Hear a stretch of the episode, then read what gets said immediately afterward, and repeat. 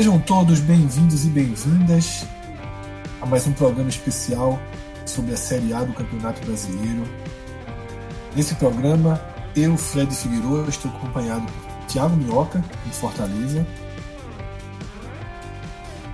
Porra, Noreira, tinha esquecido o nome Rodolfo. Um, dois, olha o último, três. Sejam todos bem-vindos e bem-vindas a mais um podcast especial da Série A. Eu sou Fred Figueiredo e nesse programa estou ao lado de Tiago Minhoca, no Ceará, e Rodolfo Moreira, aqui em Pernambuco, além de Diego Borges salvando a pátria aos 47 do segundo tempo e assumindo a parte técnica desse programa. Nós, juntos, vamos dissecar o Campeonato Brasileiro depois da sua 24ª rodada. Começa esse programa pedindo desculpas Afinal, no último domingo, deveríamos ter colocado no ar o programa que analisa a rodada 23, mas tivemos uma série de pequenos problemas que foram se somando e acabou impossibilitando que a gente fizesse e gravasse o programa naquela madrugada, do domingo para segunda. E como a rodada já recomeçaria na quarta-feira, a gente acabou optando por pular né, deixar essa figurinha faltando no nosso álbum, deixar esse capítulo faltando nessa história que a gente está contando aqui da Série A de 2019. E por falar nessa história, a 24 rodada ela traz, não sei se um spoiler ou se ela já apenas inicia a contagem regressiva para a definição do campeão. Tá? O Flamengo fechou a rodada, vencendo o Atlético Mineiro por 3 a 1 e dessa forma abre oito pontos sobre o segundo colocado. Agora o Santos. Santos venceu o clássico com Palmeiras e foi justamente esse resultado que permitiu ao rubro-negro do Rio de Janeiro abrir uma margem tão significativa. E aí, Minhoca, quando a gente pega essa margem, a gente pega o futebol que o Flamengo vem jogando, a sequência impressionante de aproveitamento que o Flamengo vem tendo, de fato, entramos em contagem regressiva, né? É, Fred. Primeiramente, boa noite, né? Boa madrugada né, pela situação aí. É, Rodolfão, Diegão aí também salvando a gente nas últimas. E, cara, essa distância, eu até estava tentando ver um paralelo com algumas outras situações, como na Inglaterra, por exemplo. Né? O Liverpool esse ano conquistou, no caso, ano passado, a Champions League, que obviamente para qualquer clube na Europa é o principal título que tem, é, que tem a, a, ganhar na Europa. Mas uma equipe como o Liverpool lá na Inglaterra não ganhar nenhuma Premier é muito pesado. Então, quando eu vi o Palmeiras disputando com o Flamengo, é óbvio que o único foco do Palmeiras seria a Série A. Só que a equipe ganhou ano passado, há três anos também tinha ganhado outro título. Acho que essa fome pelo título está mais no Flamengo, mesmo tendo um calendário mais puxado, né? Tá aí com semifinal de, de Libertadores, né? Vai ter a volta contra o, o, Grêmio daqui a duas semanas. E, enfim, então acredito que o Flamengo vai tentar fazer essa dobradinha, né? É, de Libertadores. Claro, a Libertadores é mais complicado, né? Porque do outro lado, possivelmente o River, mas também se não for o River, vai ser o Boca Juniors. Ainda tem que passar do Grêmio, ou seja, tem uma tarefa complicada. Já na Série A, pelo elenco que tem, os jogadores, a maneira como o Jorge Jesus encontrou esse time, faz o Flamengo ser amplamente favorito. Né? Eu lembro que, ao que duas rodadas atrás, foi quando a gente gravou a última vez, eu mencionei que eu não acreditava que o Palmeiras fosse ser uma equipe que fosse brigar ponto a ponto. Embora no papel, com os nomes que tem, é, você poderia imaginar isso. Mas com Mano Menezes, muito resultadista, não é um cara. Acho que o Palmeiras está perdendo tempo com um treinador desse, mas enfim, tudo se encaminha que o Flamengo vai ganhar aí seu sexto título, obviamente, e, e pelo jeito merecidamente, né? É a melhor equipe do Brasil hoje, deu um crescimento absoluto com o Jorge Jesus e agora é aquela coisa. Para mim, é contagem regressiva de fato. Só se acontecer assim, lesão de Gabigol. Mas hoje, por exemplo, contra o Atlético, fez uma partida, uma parte complicada, mas sempre tem muito domínio contra todos os adversários. Só o São Paulo conseguiu se segurar aí dos últimos jogos, né? O 0 a 0 aliás, os únicos pontos perdidos do Flamengo jogando como mandante. Tá realmente avassalador. Quem vai jogar lá com o Flamengo no Rio se dá mal. Então é bem, é bem difícil imaginar outra equipe não levantando a taça senão o Flamengo. Nos cálculos da Universidade Federal de Minas Gerais, o Flamengo já tem nesse momento 85,3 de probabilidade de ser campeão.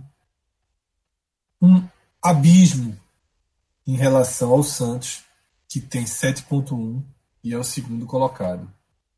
E aí, Rodolfo, eu trago para a conversa dizendo o seguinte: Brusque campeão na Série D, Náutico na C, Bragantino na B, Flamengo na A. CBF já pode começar a distribuir as taças, né? A preparar a cerimônia do final de ano, porque os campeões das quatro séries estão definidos esse ano. É, na verdade, a do a do Timba estava lá, Fred, no amistoso da seleção sub-23, estava o Timbu de Chernobyl à beira do campo com a taça da Série C para quem quisesse ver. E aí uma saudação para você, para Minhoca, todo mundo que está nos ouvindo, e Diego que tem um papel crucial no, no, mais crucial do que de costume, né, na, na produção desse programa, salvando é, salvando o que seria o segundo desfalque, né, como você mencionou na programação de do Telecast Série A. E aí eu concordo que a gente entra agora num patamar de contagem regressiva, porque não só o Flamengo hoje dispõe de um grupo de 11 jogadores de qualidade de difícil alcance, como o Minhoca trouxe aí, o Palmeiras é o único, seria o único elenco, eh, não vou dizer encaixado para brigar com o Flamengo, mas no papel, em teoria, seria o perseguidor, só que existe a figura de Mano Menezes, né? Eu lembro que éramos nós três que estávamos na, na gravação do anúncio do, do Telecast Série A pós-anúncio de Mano Menezes e a gente comentava nossa curiosidade em ver como ele se sairia é, com foco integral na, na Série A, porque culturalmente, é, durante toda a trajetória de Mano como técnico de ponta, né, que começou lá no Grêmio em 2005 e aí pela primeira vez jogando a Série A em 2006, ele foi um cara muito focado nas competições de mata-mata e assim como o Renato Gaúcho tem esse perfil de abrir mão da competição. E aí, as virtudes que a gente enxergou no Cruzeiro de Mano Menezes, os fundamentos táticos ainda não são visíveis no Palmeiras. E eu fico com a dúvida se ele vai ter outra, outra chance em 2020, né, renovando com o Palmeiras, porque também, como a gente discutiu naquele programa, a cultura é muito é, imediatista no, na academia de futebol do Palmeiras. Não existe é, é uma perspectiva de continuidade. A base do trabalho é na satisfação do torcedor, até porque existe uma pressão muito grande da torcida organizada do Palmeiras, que hoje talvez seja maior do que em qualquer clube do Brasil.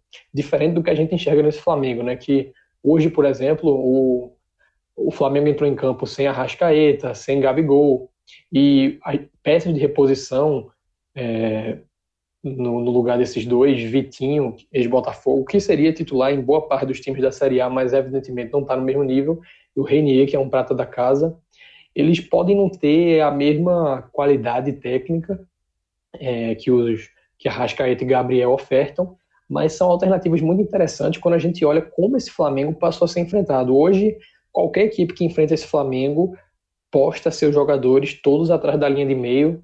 Foi assim né, com a Chapecoense jogando em Chapecó, foi assim com o Internacional no jogo que eu tive a oportunidade de ver no Maracanã. Então, você ter um jogador como o Vitinho em campo, que é um cara é, capaz de acelerar bastante, o Renier, que é um menino, então tem essa virtude né, de estar tá buscando, é, coincidindo os, a, o desenvolvimento do seu futebol com a necessidade de buscar espaço num elenco tão rico. Então eu vejo o Flamengo hoje desenvolvendo uma linha de trabalho que vai perdurar além desse título. Caso o Palmeiras conseguisse chegar, que eu, que eu desde já cravo que não acredito, mas caso o Palmeiras conseguisse chegar, seria, assim como foi o título do ano passado, um resultado cuja validade se inspira no próprio título, enquanto o Flamengo cria uma cultura, é, Fred, de colher frutos por esse trabalho que não se restringam a essa conquista. E muito contraditório que isso comece por um técnico estrangeiro quando a gente já fala há anos da necessidade do futebol brasileiro se reinventar. Né? Então é algo que talvez seja o ponto de partida para que muitas das mudanças que o futebol brasileiro pede sejam iniciadas. Aliás, o Fred, só para complementar o que o Rodolfo eh, falou, é, eu estava olhando aqui alguns números, né? O Flamengo, é, com, esses, com essas 24 rodadas já disputadas, chegou a 55 pontos. Ninguém na história dos pontos corridos chegou na 20 rodada, na 24 rodada com tamanha pontuação. Tá com saldo de gols de 30, o que é muito grande já. E tá chegando no, no ataque que eu acho que agora o Flamengo começa a se desenhar como a, a se equiparar, né, digamos assim, ao aquele Corinthians de 2015. O Cruzeiro de 2003 eu acho que ainda nem tanto, mas dá para a gente considerar talvez uma das equipes mais avassaladoras que já existiu no pontos corridos. A gente está vendo assim, é, foram já nove partidas fazendo três gols, fez uma vitória em cima do Vasco, foi até jogar aquele jogo em Brasília por quatro, meteu seis também na, na equipe do Goiás. Então todo mundo que está pegando o Flamengo está tomando de acima de dois gols, assim, com muita facilidade. O Flamengo está tá sobressaindo e eu acho que a gente está vendo aí, a gente, claro, ainda tem aí mais um pouco mais de um terço do campeonato, mas a gente está vendo um dos melhores times já, já, já que já disputou os pontos corridos, assim, tamanha superioridade. Poderia ter um outro time, mas o Palmeiras ainda é uma equipe que ainda tem problemas, né? Tem algumas dificuldades alguns jogadores oscilam, mas o Flamengo parece entrar aí no rol das grandes equipes que já disputaram os pontos corridos. E, Sim. Minhoca, antes de, é, antes, Fred, de passar de volta a você, só fazer uma ressalva, que no meu comentário eu falei muito dessa polaridade Flamengo-Palmeiras, apesar do Santos ser o vice-líder, né? É, e eu justifico isso porque desde o começo do ano, à medida que os reforços das equipes foram sendo anunciados, se preconizou que seriam as duas equipes que concentrariam as forças na ponta da tabela. E aí é louvável que o Santos de São Paulo, com outra proposta, uma outra metodologia de reestruturação, esteja aí. E torço para que continue, porque é necessário que haja é, uma, um combate a essa polarização, certo? E aí, só para completar o que Minhoca falou, além da enorme quantidade de gols, é interessante a gente notar o quanto existe uma baixa pulverização disso, né? Dos 51 gols do, do 51 gols do Flamengo, só houveram 12 diferentes marcadores. Né, uma pulverização aí de 23,5%, quando o segundo time é, com pulverização mais baixa tem 30, quase 31%. Então, é um time que concentra muitas ações e, claro que pesa bastante você ter três homens de frente com o poder de decisão que tem Gabriel, Arrascaeta e Bruno Henrique. Mas, sem dúvidas, é um time muito interessante de a gente analisar sobre todos os prismas. Exatamente, isso não tem a menor dúvida. A gente está vendo é, mais do que um super time, a gente desconfio que a gente esteja vendo uma nova era, passando uma era que já se desenhava e que a gente deve ter o domínio do Flamengo, né? Para minha geração e para quem vem depois é algo que era uma teoria, né? E essa teoria começa a sair do papel do maior clube do país se tornar, de fato, é, dentro de campo, um clube dominante no país, porque para minha geração é, e para quem veio depois, repito, a gente não viu, né? talvez ali no iníciozinho dos anos 80, que é, uma geração anterior, por exemplo, a geração de Cabral Neto, que participou do podcast, ele é um saudoso fã do Flamengo de Zico, daquele Flamengo da primeira metade, sobretudo da primeira metade dos anos dos anos 80 e que chega inclusive até a Copa União de 87, que mais uma vez tende a fechar o ano sendo notícia porque vai inevitavelmente vão inevitavelmente chocar as linhas aí de apresentação da quantidade de títulos brasileiros do Flamengo, mas esse assunto a gente deixa para dezembro, porque eu admito que no atual momento eu já tive revolta, já tive indignação, já tive disposição. No atual momento, o que eu tenho em relação a esse tema é preguiça de imaginar tudo de novo, todos os debates, todas as. É, todas as, as artimanhas e, e formas que alguns vão encontrar de contrariar o que está estabelecido. Lembrando que a gente nunca questiona é, a paridade técnica dos dois módulos. Né? A gente está simplesmente falando do regulamento e do que se tornou oficial e que aí não tem o que discutir. Você discutir o subjetivo é de cada um. Né? É o, mas isso, como eu falei, a gente deixa lá para dezembro. Porque esse programa da Série A, ele basicamente vem se desenvolvendo a partir de dois focos de disputa. O foco de disputa onde se encontra o Bahia, buscando uma vaga para a Libertadores, e o foco de disputa pela permanência, onde Fortaleza, Ceará e CSA disputam ponto a ponto. Tá? Essa, essas últimas vagas aí na Série A do ano que vem. Talvez, pelo andar da carruagem, daqui a alguns programas, a gente comece a fazer contas mais diretas para o Fortaleza quanto à Sul-Americana. Até porque quem escapa já coloca um pezinho na segunda competição do continente. É, e o Fortaleza, depois da volta de Rogério Ceni, dá sinais de que pode sim ser um time que vá disputar ali a parte mais de marola, digamos assim, da classificação, onde estão as últimas vagas para a Sul-Americana. Antes da gente mergulhar na situação dos clubes nordestinos, dos quatro clubes na nossa região, queria deixar um recado aqui para que quem ainda não conhece o trabalho da Diplaca, procure nas redes sociais, no Instagram e no Twitter, Diplaca Oficial, que você vai entender um pouco do que a gente tanto fala. Um trabalho extremamente sério, um trabalho onde cada detalhe é pensado, cada quadro é pensado. E, por exemplo, na, nas últimas semanas, a produção tem sido basicamente toda voltada para a conquista do Náutico na Série C. E do mesmo jeito que aquela produção está sendo destinada ao Náutico, ela pode ser destinada a seu clube, porque a de placa está aberta a sugestões, a encomendas. A gente já até falou aqui, né, torcedores do Ceará que fizeram encomendas muito legais lá para de placa.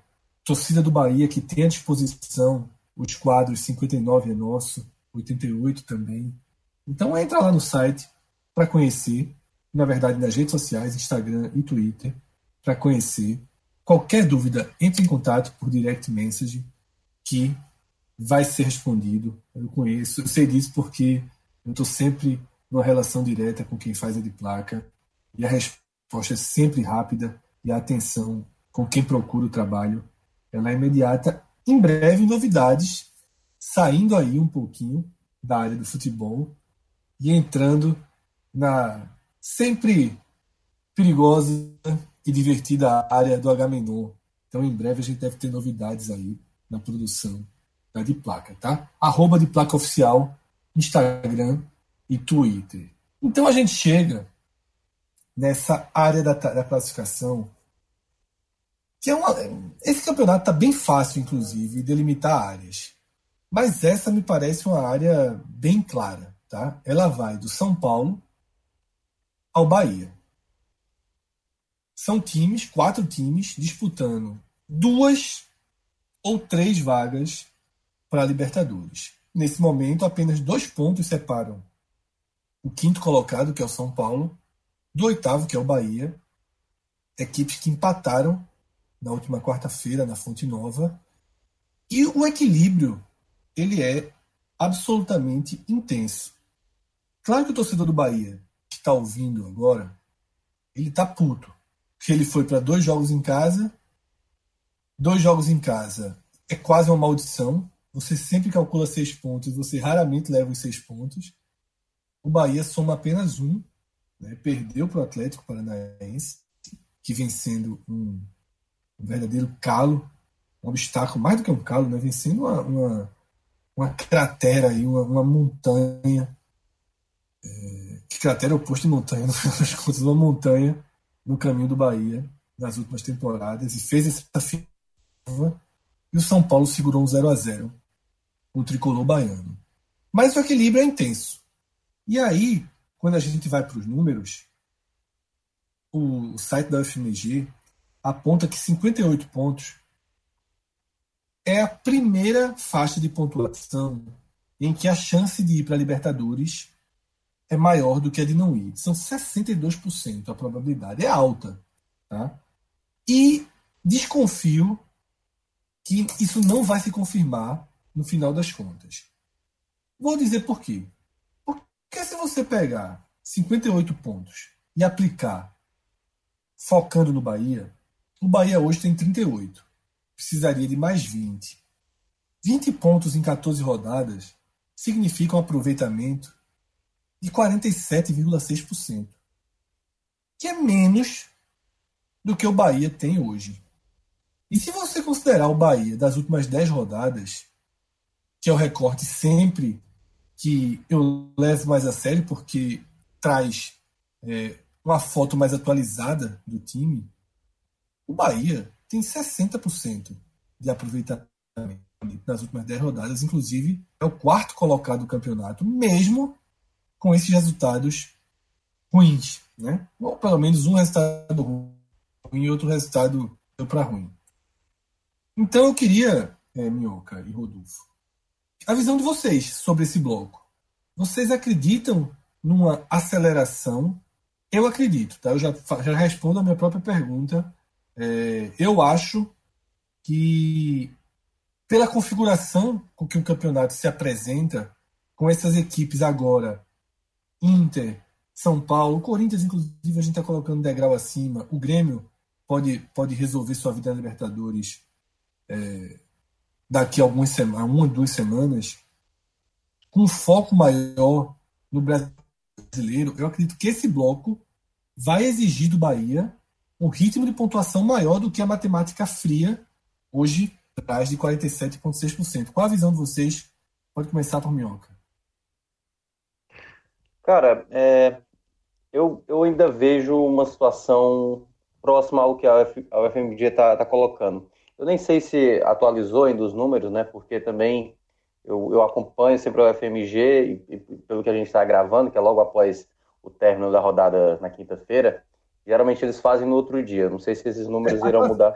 Geral, a classificação geral atualizou. É, né? Ah, então é, pode ser que tenha mudado. É, é pode ser que tenha mudado é, quando eles atualizam a classificação geral, normalmente eles atualizam o resto todo, né? Então estou tomando por base que está atualizado, mas essa ressalva é importante. Agora, de toda forma, uhum. é, por exemplo, na terça-feira, quando acabou a rodada da Série B, não estava atualizada a classificação geral. Agora está é, tá atualizada a geral, imagino que os outros números também, mas de fato é uma, é uma dedução. Mas, por exemplo, jogos fora está atualizado, é. jogos em casa, então é, então é, é. esse recorte dos 10. Inclusive, Mioca, enquanto você comenta, eu vou em outro site que ele também tem isso, né? Que é um site automático desse site de, de acompanhamento de resultado. Mas siga aí com seu comentário enquanto eu, eu faço essa checagem. É, em todo caso, eu acho que, que é, é, próximo, eu acredito que será próximo que a FM, o FMG está tá traçando. É, tem um, um, outro detalhe também é, desse levantamento que ele fala é, da zona da Libertadores, mas não sabemos. É, possivelmente ele considera o G6 aqui, né, não considera só G4, ou no caso se tornar G7, então ele coloca uma pontuação, acredito eu, para o sexto colocado. E imaginando nessa briga, eu não sei se. Assim, eu, eu, eu tendo, obviamente, a tirar Santos e Palmeiras, Corinthians um, um pouco mais, mas acho que essas equipes paulistas, acho que as quatro, assim, têm possibilidades de uma sequência ruim. O Santos já, já teve essa sequência ruim, parece estar se recuperando agora, né? Três vitórias seguidas. Mas o Palmeiras já três jogos sem ganhar. O Palmeiras pode entrar num, num problema sério e pressão, porque uma equipe grande, né, quando os resultados não vêm. Mas a gente olha também os adversários, a gente também não está vendo uma boa média de pontuação do Bahia, né? O Bahia até vinha de boas vitórias, mas desperdiçou aí praticamente cinco pontos em casa do, do que disputou dos dois jogos recentes. O Inter, agora com a troca de comando, com a Daí Helma, não se sabe o que é que vai ser o Inter, não se sabe quem irá assumir o Inter. Falaram até o nome do Lisca lá, o que parece loucura, principalmente envolvendo o nome do Lisca. É, o São Paulo do Diniz conseguiu né, empatar com o Flamengo, segurou esse empate contra o Bahia no, na, no, no duelo direto e venceu o Fortaleza não jogando bem. Então, no, eu não consigo ter uma garantia de que essa pontuação vai se elevar tanto.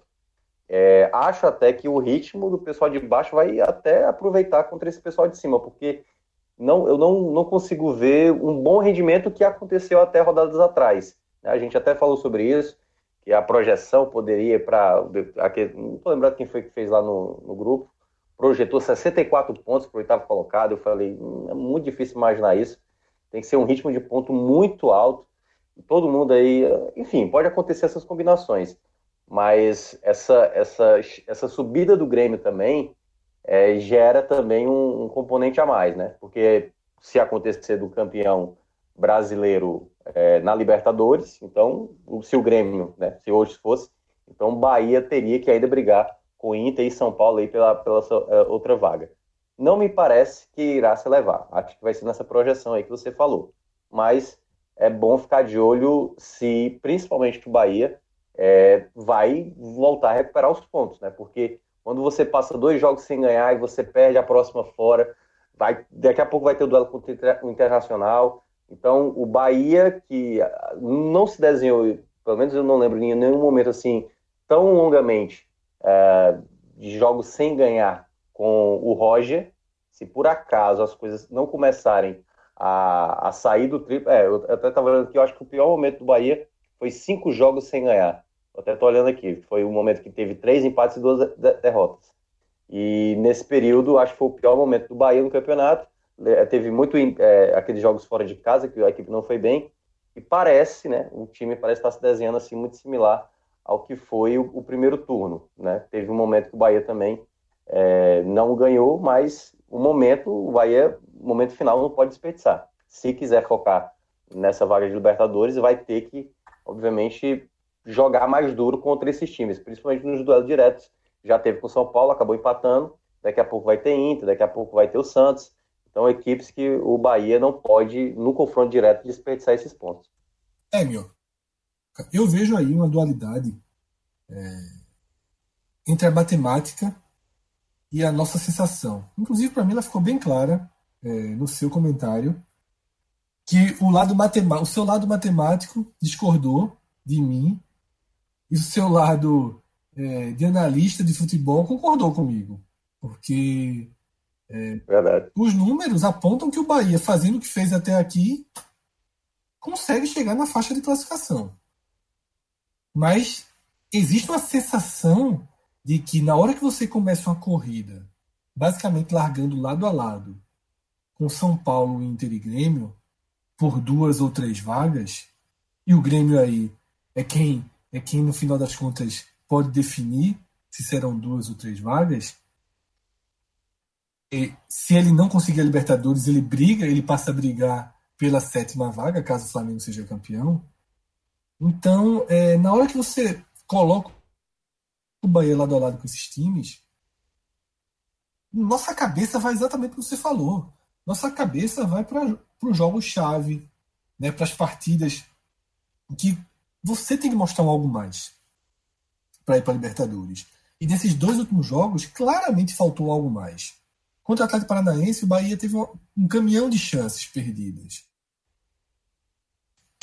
Contra o São Paulo já não teve tantas chances. Então, é, você fica assim, pô, talvez a atuação contra o Atlético, se tivesse sido aplicada contra o São Paulo, teria conseguido os três pontos. Mas por caminhos tortos, sempre está faltando um pouquinho desse algo mais. E eu trago o Rodolfo para dar essa opinião dele. Entre a matemática, Rodolfo, que aponta que o Bahia só precisa de mais 20, 21, que sejam 22 pontos, está indo para 60 e 60 já são quase 90% de probabilidade de Libertadores. Rodolfo, você imagina que vai ter uma aceleração, que o peso e o foco de São Paulo, de Inter e de Grêmio, eles podem acabar forçando o Bahia a ter que render se não acima da sua média do campeonato, mas é, se não acima da sua média atual de 60%, que ela é muito alta, se o Bahia mantiver 60%, está na Libertadores, mas pelo menos próximo da sua média no campeonato, né, de 52%, e não 47%, que é o que a matemática mais fria dos 20 pontos impõe. Qual a tua visão dessa briga aí? A visão é de que é, parece no momento improvável que se essa aceleração ocorrer, ela seja iniciada já nas próximas rodadas. Quando a gente olha o recorte que você traçou, Fred, o São Paulo, que é o, digamos assim, o líder do grupo estabelecido, ele passa por um momento de reconstrução, com o Fernando Diniz tentando implantar sua metodologia, né, sua questionável metodologia, e tentando encaixar peças que há algum tempo estavam fora da competição Campeonato Brasileiro, como Daniel Alves e Juan Fran, que por mais que sejam jogadores muito acima da média, a gente está vendo aí a comprovação empírica de que existe uma necessidade de readaptação. Então, o São Paulo que só venceu dois dos últimos cinco jogos e, como líder do grupo, essa liderança não está traduzida em um desempenho convincente, como a gente viu nesse confronto hoje diante do Bahia. Né? Inclusive, a gente faz um, pode fazer uma inferência de que dos cinco confrontos de São Paulo e Bahia no ano, o São Paulo não conseguiu vazar o Bahia em nenhum deles e isso é bem relevante. Claro que o treinador já é outro, os momentos do, do, dos embates são diferentes, mas diz muito sobre a falta de agressividade do São Paulo ao longo da temporada. Então eu vejo como um time mais é, suscetível a desacelerar do que a ter uma aceleração muito veemente. O Inter é um time em crise, em crise pós-perda de Copa do Brasil, pós saída de um treinador que vinha de um trabalho para os moldes brasileiros extremamente longevo, que foi o Aldair. E a gente, como o Minhoca falou bem, a gente não tem a menor ideia de para onde o Inter vai. Inclusive, uma declaração hoje do. Não, não vou lembrar o nome do dirigente do Inter, mas foi que não tem. Ele falou que não só não tinha treinador, como também não tinha nenhum perfil estabelecido. Então, ninguém sabe para onde vai o Internacional. E é o Internacional que só venceu um, um dos últimos cinco jogos.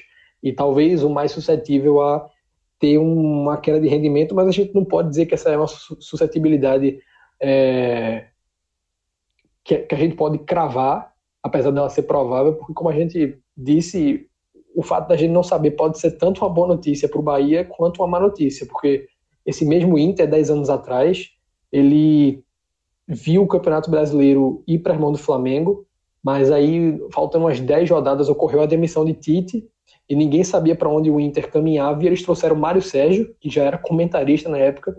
Mário Sérgio já deu esse depoimento dizendo que questionou os jogadores, os líderes do elenco, Bolívar, D'Alessandro, quem eles achariam ser a melhor escalação, e aí esse virou o time titular do Internacional, e por somente um ou dois pontos ele não venceu o brasileiro. Talvez se Mário Sérgio tivesse chegado antes, o Inter reagisse. Então, nessa solução meio descabida, talvez o Inter aposte numa dessa, seja Lisca, seja quem for, e acelere, não há como a gente prever.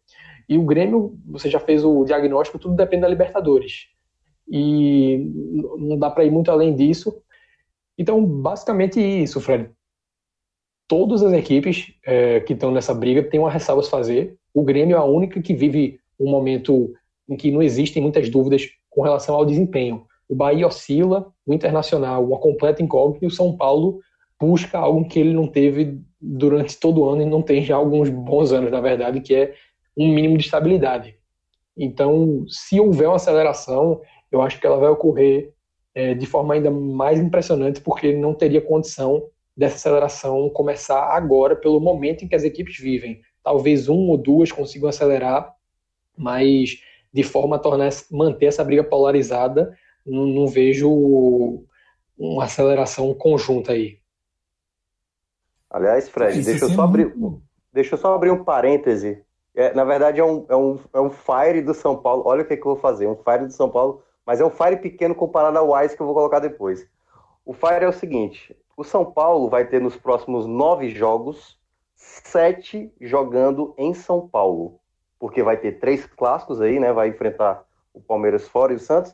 E o, o, o Ice é porque o São Paulo, em clássicos, nos últimos anos, é uma mãe, né, meu amigo? É mais conhecido. Quando você, quando você jogou Fire, eu já, eu já, já peguei logo o Ice.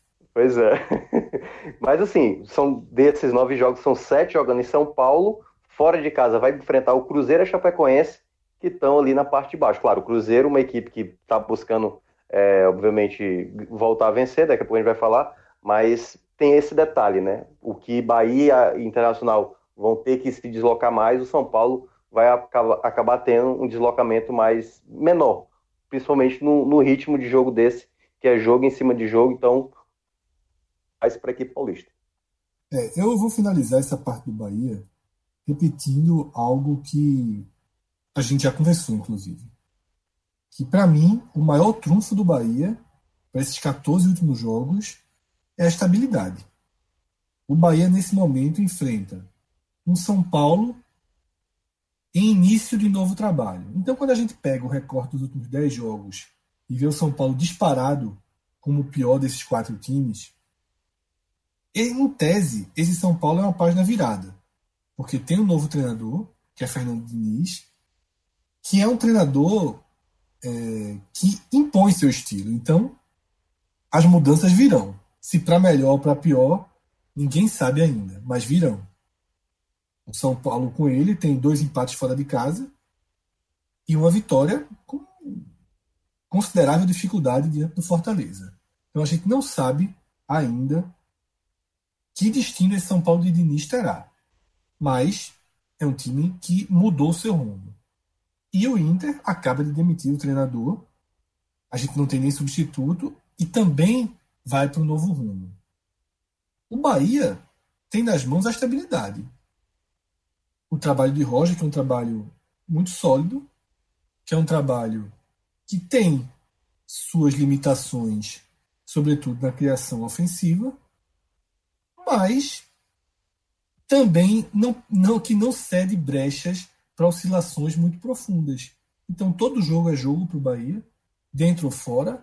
O Bahia é um time que tem sempre uma possibilidade de pontuar, de vencer a partida, e não por acaso tem hoje o percentual de quem vai para a Libertadores e no recorte mais curto tem um percentual que dá ainda mais ainda mais é, é, base para acreditar que mesmo não tendo vindo a oitava vaga, mesmo não tendo vindo a nona vaga, que o Bahia ele pode sim voltar para a principal competição do continente. O único time que nesse recorte de 10 jogos está acima do Bahia, desses quatro, é o Grêmio. E o Grêmio também tem, tem estabilidade a favor. Então é como se a gente aceitasse que o Grêmio, no final das contas, vai para a Libertadores. Porque mesmo que perca do Flamengo, deve ter um abalo muito curto aí, mas jogando com seu time principal todas as rodadas do brasileiro, é muito difícil que o Grêmio não, não fique na frente do Bahia. E aí a gente vai reduzindo a disputa realmente para ser contra São Paulo e Inter por duas ou por uma vaga. Não tem como a gente nem de perto é, apontar o que deve ser o desfecho, porque a tendência, até porque se os números continuarem os mesmos, os três têm plenas possibilidades de chegar nas rodadas finais num cenário muito próximo do de hoje, separados aí por um, dois pontos. E pegando o elevador e indo para o segundo foco da análise desse programa, a gente tem uma disputa pela permanência que eu defino que ela existe do Fortaleza, 13º, até o Cruzeiro, 18º. Os dois clubes catarinenses, para mim, são cartas já postas, são dois times que vão disputar a Série B do ano que vem. Inclusive com imenso risco de ter um rebaixamento quádruplo do futebol de Santa Catarina, com Havaí e Chape caindo para B e Figueirense e Criciúma caindo para C. Essa briga que resta, ela já tem um, um hiato considerável do 13º para o 18º. Fortaleza já abre sete pontos em relação ao Cruzeiro e cinco pontos em relação ao primeiro time da zona de rebaixamento, que é o rival Ceará. A primeira pergunta, até porque eu acho que é necessário dividir de fato esse último bloco em dois, a primeira pergunta é: Minhoca, com o Rogério Ceni, a tendência é que o Fortaleza dispute aí, ponto a ponto, a última vaguinha da Sul-Americana, né? Com Vasco, com Botafogo, com Fluminense, se o Fluminense conseguir se aproximar, já que esboça uma reação. O caminho para o Fortaleza parece mais perto da competição continental do que da segunda divisão. Pode ser, Fred, mas eu lembro que quando o Ceará venceu a Chapecoense, o Ceará estava na nona colocação, né, na 14 quarta rodada. E aí, dez rodadas depois, olha onde é está o time, né? É, é claro que o, a questão Sene dá uma estabilidade, algo que com o Enderson, por não ser um treinador de muita identificação, se a gente comparar com o Sene, obviamente, é, era, mais fra, era mais fácil, numa sequência ruim, o Enderson cair do que propriamente o Rogério Senna. Então, acredito que a volta dele, não que o time tenha. Contra o Botafogo, no primeiro jogo, o time jogou demais, assim, talvez tenha sido a melhor partida do Fortaleza na Série A. É, mas depois fez um jogo ok contra um São Paulo que não, não, não ameaçou tanto. E nesse jogo contra a Chapecoense foi um time nervoso. Então, ainda me paira dúvida se o Fortaleza conseguirá manter um bom, um bom é, um bom futebol para disputar até contra equipes mais complicadas, né? Equipes como o Atlético Mineiro, como uh, sei lá, o, a equipe do Bahia, né? Se bem que a do Bahia vai ser na última rodada. É, enfim, algumas, alguns adversários que, digamos, o Fortaleza até fez bons jogos no primeiro turno, mas acabou desperdiçando pontos, né? Acabou saindo derrotado.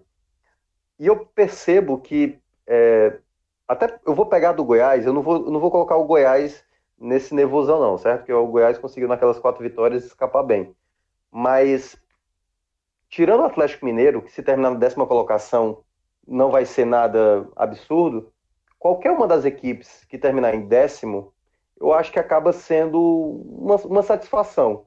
Então, eu acho que se o Fortaleza conseguir terminar na décima colocação, e isso vale para o Goiás, isso vale para o Vasco também, que, que, entrou no campeonato com uma perspectiva muito baixa, o próprio Fluminense. Eu acho que quem conseguir essa décima colocação vai conseguir, digamos, um, uma, situação de, uma situação de satisfação ao término do campeonato.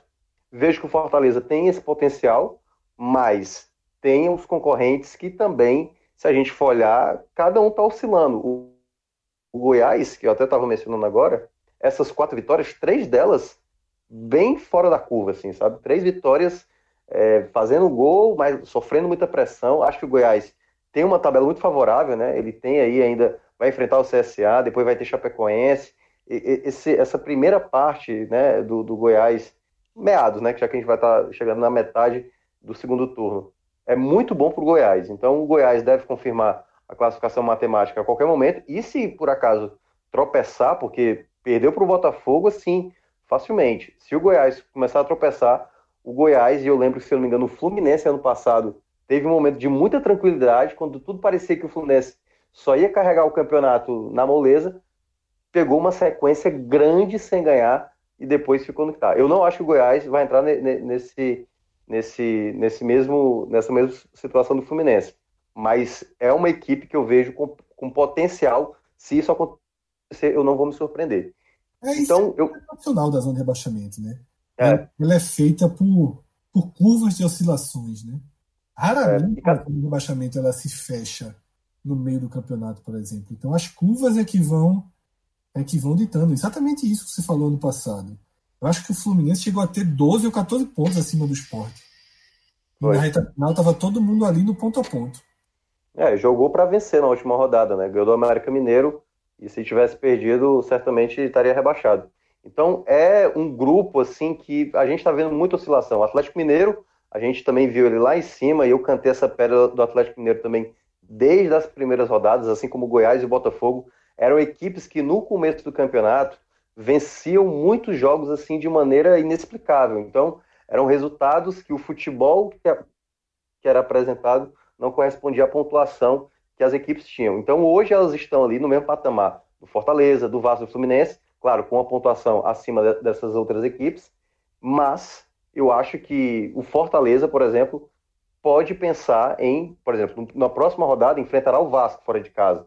O Vasco, se eu não me engano, está três jogos sem ganhar, jogando de mandante, né? É um jogo no São Januário, o Fortaleza sabe que é complicado de qualquer forma, mas é um jogo que vencer fora de casa, o concorrente direto, você já abre mais uma vantagem e abre mais vantagem ainda para o Z4. Então, o momento do Fortaleza, dos jogadores, com essa chegada do Ceni deu mais aquela confiança. Eu vi uma, uma, uma coletiva do Paulão que para mim representou muito bem.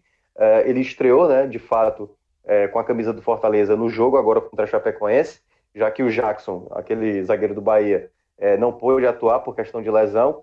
E o Paulão falou, dizendo que está muito feliz em chegar no Fortaleza e que confia muito no trabalho do Rogério Ceni. O, o Elton Paulista, que fez dois gols, participou de um programa da Sport TV na tarde dessa quinta-feira e mencionou que nunca trabalhou com um treinador tão competente como o Rogério Ceni. Então você vê claramente que o elenco acredita que agora com o Ceni conseguirá é, pelo menos fazer a meta que era do Fortaleza no começo do campeonato, que era a manutenção para a Série A. Então esse tipo de sentimento, né, o fato também e aí até daqui a pouco a gente vai falar do Ceará, mas o fato também de ver o rival numa situação ruim, isso também é, dá até eu acho uma empolgação maior para, para, para o Fortaleza. O fato da, de ver ali uma situação mais é, de caos do, do, outro lado, e aí, obviamente, o Fortaleza se empolgar mais com isso, querer mostrar que pode ser superior. E aí eu acho que nesse fator o Fortaleza tem essa vantagem. No futebol jogado, ainda me para dúvida, mas nessa relação elenco né, com o seu treinador, acho que tem potencial de conseguir esse acesso, e claro, fazendo, um, se, se é, conseguir um bom desempenho principalmente nos duelos diretos, Fortaleza pode alcançar uma Sul-Americana. Pois é, Minhoca, e na verdade toda essa situação do Goiás é muito curiosa porque é, mudou bastante a perspectiva do campeonato. Quando o turno virou e a gente apontava, e na, com motivos que eu continuo vendo como bem justos, a gente via no Goiás, apesar da, da pontuação dele, o principal alvo de quem queria escapar dessa briga. E se a gente ignora essa série positiva do Goiás de quatro vitórias em cinco jogos, o Goiás tinha 21 pontos antes dessa, é, dessa série positiva, dos quais 15 tinham sido somados até a nona rodada. Então, foi um período muito sombrio no campeonato do Goiás e ninguém assim podia prever que ele faria é, teria esse aproveitamento tão é, assim, um aproveitamento que até hoje era melhor, inclusive, do que o Flamengo. O aproveitamento do Goiás até o início dessa rodada era superior ao do próprio Flamengo no recorde das últimas cinco partidas. Só que, da mesma forma que ocorreu uma oscilação muito pesada, não foi nem não chegou nem a ser oscilação, né? A gente pode usar a palavra declínio, da mesma forma que o, Goiás declinou de forma estrondosa no primeiro turno, apesar de ter um Michael em grande fase, um Léo Senna, que é um jogador que eu tenho falado aqui desde o começo do campeonato, o Tadeu, o goleiro, em partidas inspiradíssimas. Eu vejo margem para o Goiás dar uma caída novamente, mas por conta da distância já estabelecida, não sei se seria suficiente para se tornar novamente um alvo. E isso aí muito mais para o Ceará no momento do que para o Fortaleza, é claro.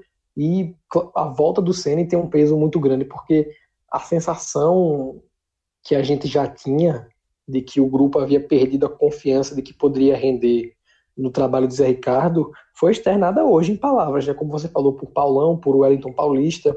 O que eles colocam é, em palavras é um, a comprovação do que a gente vinha sentindo, né? que o Fortaleza, por mais que tivesse o mesmo elenco, até um pouco mais encorpado com a chegada de um Mariano Vasquez, de um Felipe Pires, próprio Jackson na zaga, o elenco havia perdido a, confiança em sua própria capacidade. E isso é algo que uma figura do porte de Rogério Ceni, por tudo que ele já conquistou no futebol como jogador e nesse início de carreira como técnico, que é bem considerável, dá um, uma renovação de ânimos muito grande. E é uma pena que tenha ocorrido essa saída, né, como um pequeno asterisco na, na, na narrativa dessa história do Ceni no Fortaleza mas realmente a volta dele tem um papel muito preponderante para o que o clube vem conseguindo realizar e eu acho que a meta é essa. Você só começa a pensar em alguma outra coisa quando você crava a permanência e essa continua sendo para mim a grande luta do Fortaleza. Seguindo e chegando ao Ceará, Ceará que basicamente desligou a chave e é um clube que nesse momento faz tudo errado. São três pontos nos últimos 30 disputados, troca de treinador, um elenco inflacionado, tá? É bem preocupante algumas as informações que chegam do Ceará. E para mim, se o Cruzeiro ainda esboça, ainda tem uma chance de reação, isso se deve basicamente ao Ceará. Porque se o Ceará tivesse tido desempenho um pouquinho só melhor, não precisava ser de quatro vitórias, não. Que o Ceará tivesse tido dois jogos, sabe, a mais do que isso daí. Se tivesse cinco, seis pontos em vez de três, a situação do Cruzeiro já seria bem pior. Mas o Ceará parece ver uma curva ainda mais violenta, uma curva negativa ainda mais violenta. E antes de começar o programa, conversando com o Minhoca, ele trouxe um, um dado que já é muito preocupante. O Ceará, nesse momento, tem menos pontos do que no ano passado, na 24 rodada. Ainda que a matemática indica que o ponto de sobrevivência vai ser muito mais baixo. Mas primeiro, vamos focar nessa absoluta queda de desempenho do Ceará e depois a gente detalha a parte matemática. Minhoca, existe alguma razão para acreditar que essa curva do Ceará vai ter um novo vértice e vai retomar aí um, uma nova, um novo período de crescimento, porque tá difícil encontrar razões para acreditar nisso de longe. É, tá complicado, porque é, o, o, Ceará é, é, é seria praticamente, daria para fazer um tele completo, como vocês abordaram muito no ano passado sobre aquela crise que o esporte teve durante muito tempo na Série A.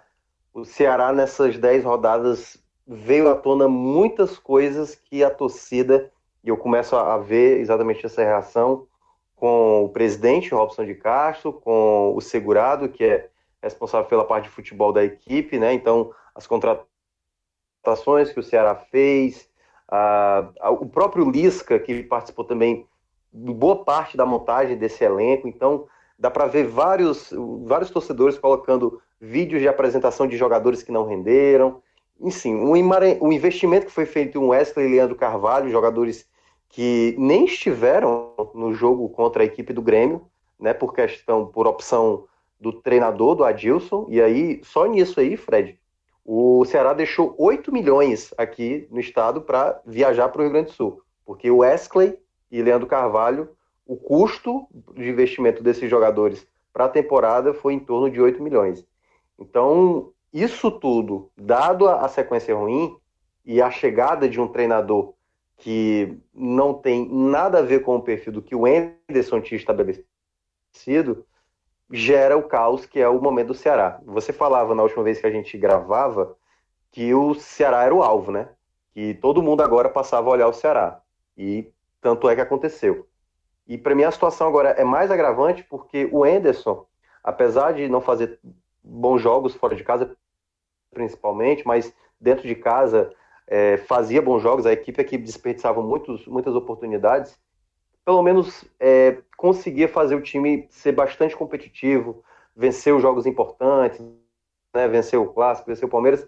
Só que é, com o Adilson, eu, eu começo a ver ele desfazer até aquilo que estava bem no Ceará.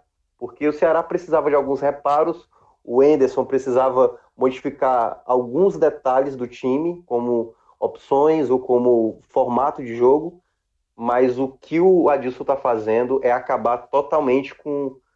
É embaralhar tudo, né? Na prática, ele é embaralhar tudo. Porque no primeiro tempo contra o Goiás, no jogo dele, ele fez uma formação que o time não tinha nem jogado. E ele chegou, se eu não me engano, teve uma conversa de um dia, treinou um dia e no outro dia já era o jogo. Então, ele não teve tempo para fazer a formação que ele fez no primeiro tempo contra o Goiás, que é jogar com quatro jogadores, mais dois meses e dois pontas, sem nenhum centroavante.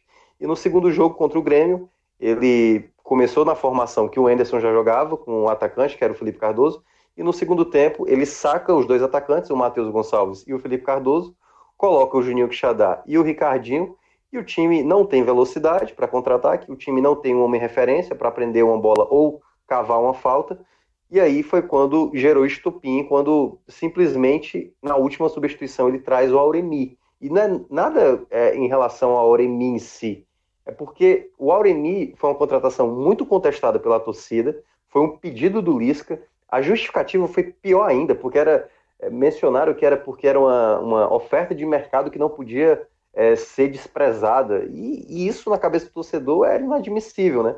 Então, juntou tudo isso, a última opção que o Adilson colocou foi o Auremi para fazer uma troca protocolar de volante por volante, não alteraria nada na, na tentativa do, do, Ceará buscar o um empate, que também, obviamente, não faria o Ceará sair do Z4, mas buscar o um empate contra o Grêmio era até um, um alívio, né, já que o CSA venceu, e essa sequência de, de, de, derrotas agora pode ser quebrada no próximo jogo, porque você vai ter o Havaí.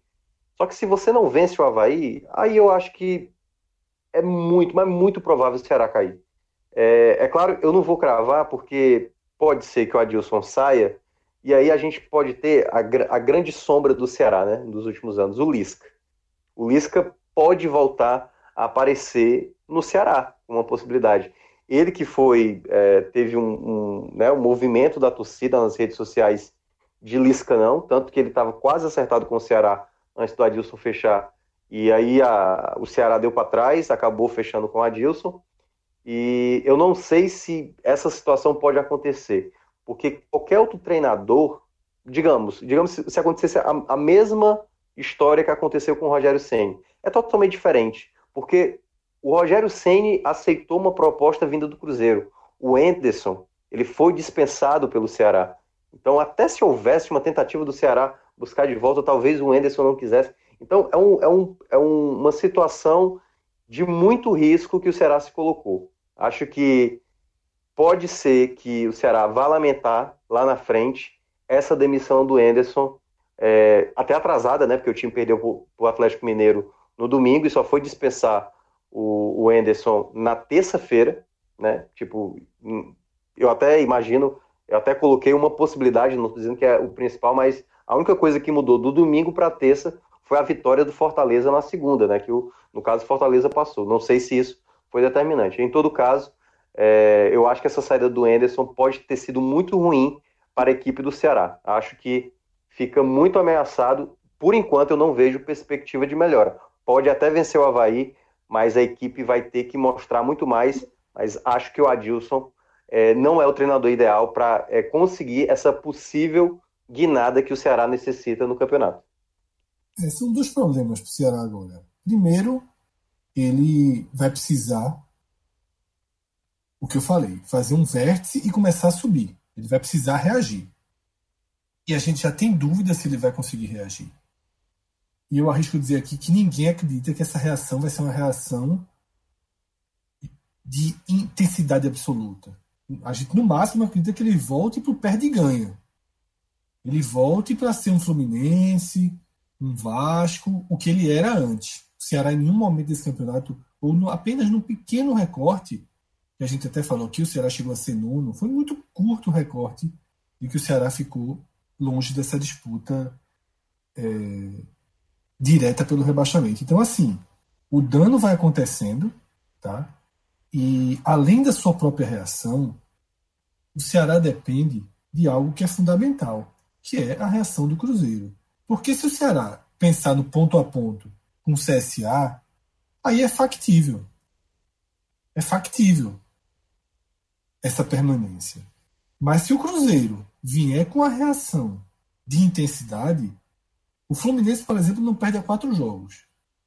São duas vitórias e dois empates.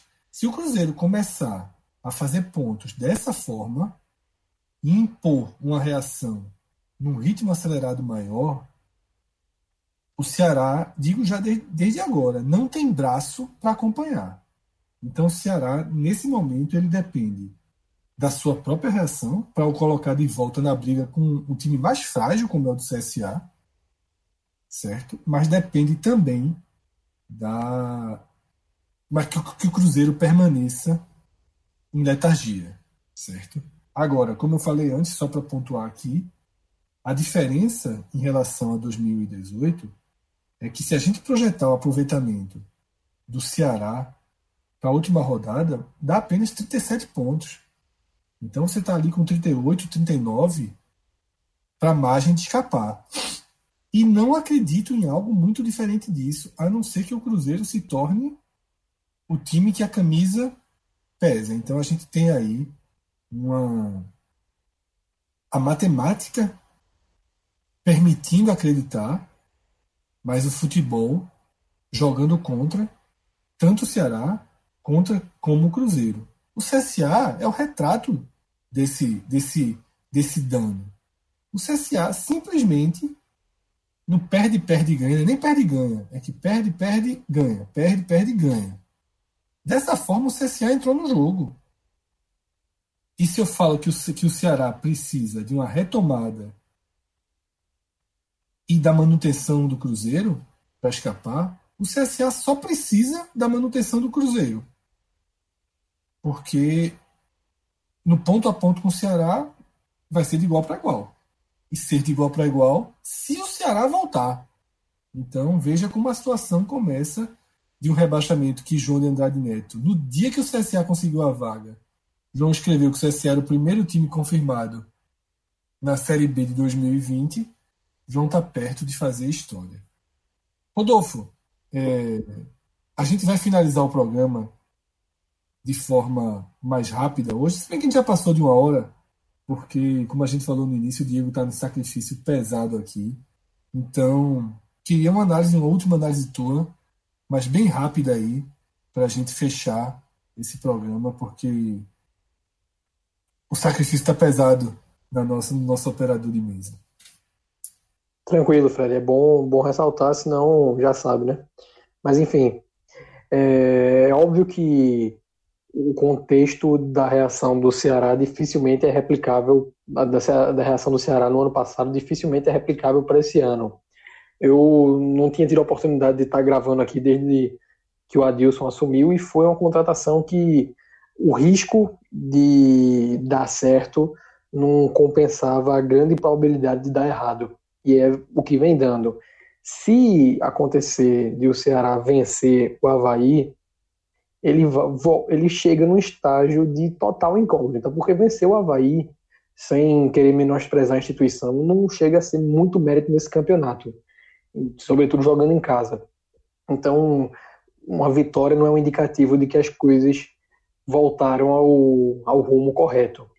Então, o Ceará vai se vence o Havaí pra, na 25 rodada, ele chega na 26 como incógnita, sem a gente poder prever qual, a dire... qual o direcionamento do time. E se não consegue, é um momento crucial, assim, o último escape do Ceará seria a demissão de Adilson. Eu que sou um defensor da, da longevidade, da continuidade, cravo porque realmente é um técnico que não vou traçar uma biografia aqui, mas todos sabem do histórico dos últimos 10 anos de poucos trabalhos, talvez até por opção dele, mas ainda assim que trazem uma bagagem de ausência da beira do campo e o Ceará precisa de um fator novo que até agora ele não conseguiu trazer. Então é uma rodada perigosa para o Ceará, uma rodada extremamente nervosa, essa 25 onde os quatro do último os quatro do último time se enfrentam, certo? E eu temo que uma vitória, não, não vou não, aqui não vou dizer que para o Ceará o melhor é perder, mas eu temo que uma vitória hum, camufle os problemas, entende? Para chegar na 26 rodada e perder novamente, só que como você ganhou na 25 segura mais uma rodada deixa para demitir o treinador na 27 então é um momento complicado para o Ceará no campeonato. É, como você falou, o CSA ultrapassou até o patamar do Ceará dentro dessa competição, né? Por ser um time que está performando melhor dentro das suas, do, da utilização de suas peças. E existem muitos ICs nessa situação do Ceará. E quando o, time chega nessa situação de que existe muito IC, muita dependência da, é, do acompanhamento do de desempenho das outras equipes, não é um bom sinal. Eu confesso que não esperava ver o Ceará nessa situação pelo investimento feito na temporada que Minhoca destacou e também pelo início de campeonato, que se não foi excelente, foi um indicativo de que o desespero de 2018 não seria repetido. Então, vai precisar de uma sequência bem é, como a que o Goiás teve, mas que até agora não deu indícios de que irá começar. Então é isso. Agradeço. Antes de agradecer a Diego, eu vou agradecer a Rodolfo, porque ele fez o menor comentário da história dele. Se pedir com antecedência, eu consigo, meu amigo. Se pedir. Rapaz, eu fiquei assim, quando ele encerrou, eu cheguei, me pegou de surpresa aqui. Eu disse, eu não acredito. E deve caído uma lágrima dos olhos dele. Mas, é tu e Rafael, hoje eu estava conversando com o Rafael alguns assuntos de podcast no WhatsApp, não, não relacionados a debate, mas enfim, ele me fez um pedido assim, aí eu falei, não, eu consigo tal coisa, tal coisa. Ele, bicho, tu conseguisse, eu choro. Porra, o que eu tô dizendo? Porra, se pedir com antecedência, o cara desenrola. Falta só com as Cardoso agora. Então é isso. Obrigado, Rodolfo, pelo esforço extremo de conseguir fazer um comentário tão curto. Valeu, Minhoca. E obrigado, claro, a Diego, que salvou essa parada aqui. Quando o Diego dormiu, foram três meses tirando onda. Hoje, que Rodrigo apagou, Rodrigo tem um negocinho de tomar remédio, dormir, não sei o quê. A turma não tá brincando, só tá agradecendo a Diego e ninguém tá falando de Rodrigo. Mas, falei, né? Não dava para deixar chegar no fim, é aquela boa e velha. Um arranhãozinho, uma tapinha de leve, né? Tem, tem que ser. Até foi necessário, né? O homem estava cansado, estava dor de cabeça, dor de garganta. Vamos lá, vamos em frente. Mas, Diego, obrigado mesmo. É sempre algo que a gente agradece, mas de fato, fora da brincadeira, eu agradeço a você por permitir que nossos ouvintes pudessem acompanhar esse programa. E tanto o Minhoca quanto o Rodolfo jogaram várias vezes aqui na mesa a carta de que a 25 rodada tem um peso enorme. E de fato tem. E o próximo programa a gente vai detalhar tudo que acontecerá nesse final de semana. Valeu, galera. Até a próxima. Tchau, tchau. Bye.